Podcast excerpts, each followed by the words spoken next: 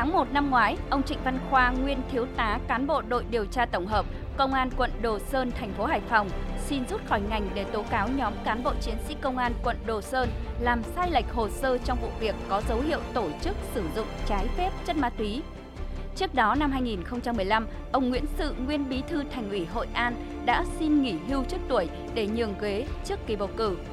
Đó là số ít trường hợp cán bộ từ chức đúng nghĩa, xuất phát từ lòng tự trọng, liêm sỉ của cán bộ. Tuy nhiên thực tế vừa qua có khá nhiều vụ việc lùm xùm, dư luận lên tiếng và cũng đặt vấn đề nên từ chức, nhưng dường như việc nhường ghế vẫn còn là chuyện hiếm. Bởi vậy lần này Bộ Chính trị khuyến khích cán bộ kỷ luật cảnh cáo hoặc khiển trách mà năng lực hạn chế, uy tín giảm sút, tự xin từ chức.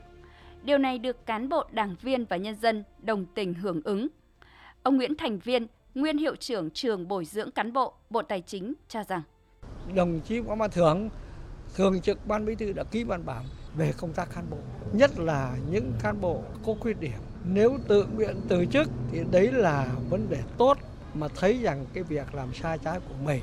Nhưng nếu cố tình không nhận thì buộc đảng, nhà nước, cơ quan quản lý đấy phải xử lý theo đúng pháp luật. Rất hợp lý và được lòng dân và đặc biệt là củng cố được cái đội ngũ cán bộ từ trung ương đến địa phương. Mặc dù quy định 260 về việc thôi giữ chức vụ miễn nhiệm từ chức của Bộ Chính trị đã được ban hành năm 2019. Đến tháng 11 năm ngoái, quy định này được thay thế bằng quy định số 41 về miễn nhiệm từ chức đối với cán bộ.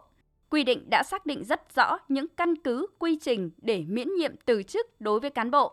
Các căn cứ việc miễn nhiệm từ chức trong quy định đã cơ bản bao quát đầy đủ các tình huống đặt ra trong thực tiễn và kịp thời động viên, khuyến khích để cán bộ chủ động từ chức.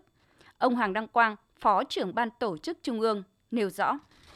Bộ Chính trị quy định từ chức của cán bộ khi cán bộ tự nguyện xin thôi giữ chức vụ khi chưa hết nhiệm kỳ hoặc chưa hết thời hạn bổ nhiệm và được cấp có thẩm quyền chấp thuận khi có đủ căn cứ theo quy định của Bộ Chính trị.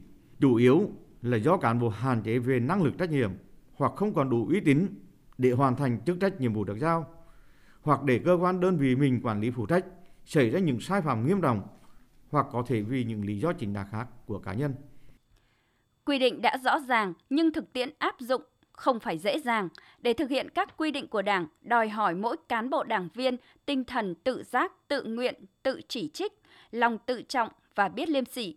Điều đó phải xuất phát từ lòng trung thực, từ nhân cách lớn của cán bộ đảng viên. Mỗi cán bộ đảng viên trước hết phải tự nhận thấy được ý nghĩa của quy định để nhận thức đúng đắn trong cách hành xử. Nếu không đủ phẩm chất, năng lực, không hoàn thành nhiệm vụ mà đảng giao thì cần phải dừng lại để nhường ghế cho người khác. Đó vừa là văn hóa, vừa là sự tự trọng của người đảng viên.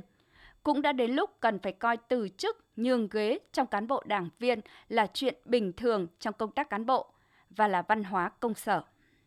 Cái chuyện từ chức là từ xưa đã có, từ thời cải cách dụng đất cũng có. Đồng chí là tổng bí thư chúng ta cũng đã tự thấy là khuyết điểm. Thì đấy là bài học rất lớn rồi. Thế và sau đó tôi thấy là rất nhiều người đã từng làm thôi. Thế còn bây giờ mà nêu lên chẳng qua cũng là nhắc lại cho nó cụ thể. Cái mà để làm cho nó tốt thì tôi nghĩ là còn phải tuyên truyền ngay trong đội ngũ cán bộ trong đảng viên văn hóa từ chức. Có người vẫn tham lam vẫn cố ý để ngồi đấy để cho nó bỏ qua. Cái đấy là cái tinh thần tự giác rất kém. Cho nên là con người vẫn cái tính tham lam tính địa vị vẫn còn nhiều. Khi nào bỏ được cái này thì lúc đó thực hiện cái văn hóa từ chức nó mới tốt được.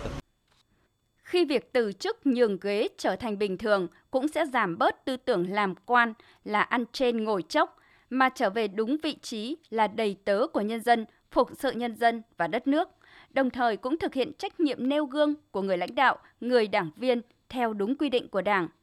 Ông Nguyễn Anh Liên, nguyên ủy viên Ủy ban Kiểm tra Trung ương, nhấn mạnh nên bắt đầu từ xây dựng văn hóa đảng trong đó xây dựng đạo đức làm gốc đạo đức cán bộ đạo đức đảng viên đạo đức công dân để làm gốc không có đạo đức cách mạng không có đạo đức người cán bộ thì không bao giờ xây dựng được văn hóa đảng nói chung và văn hóa từ chức nói riêng Quy định mới của Bộ Chính trị cũng rất nhân văn khi người bị kỷ luật tự nguyện xin từ chức thì được cấp có thẩm quyền căn cứ tình hình thực tế tại cơ quan đơn vị địa phương, xem xét từng trường hợp cụ thể để bố trí công tác theo hướng giảm một cấp so với chức vụ khi bị kỷ luật.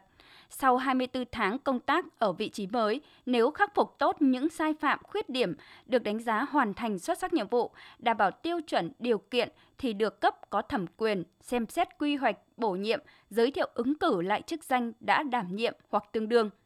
Quy định như vậy là đảm bảo tập thể đánh giá, nhìn nhận và người có khuyết điểm có điều kiện phấn đấu, có độ chín muồi để hoàn thành nhiệm vụ mà mình sắp nhận.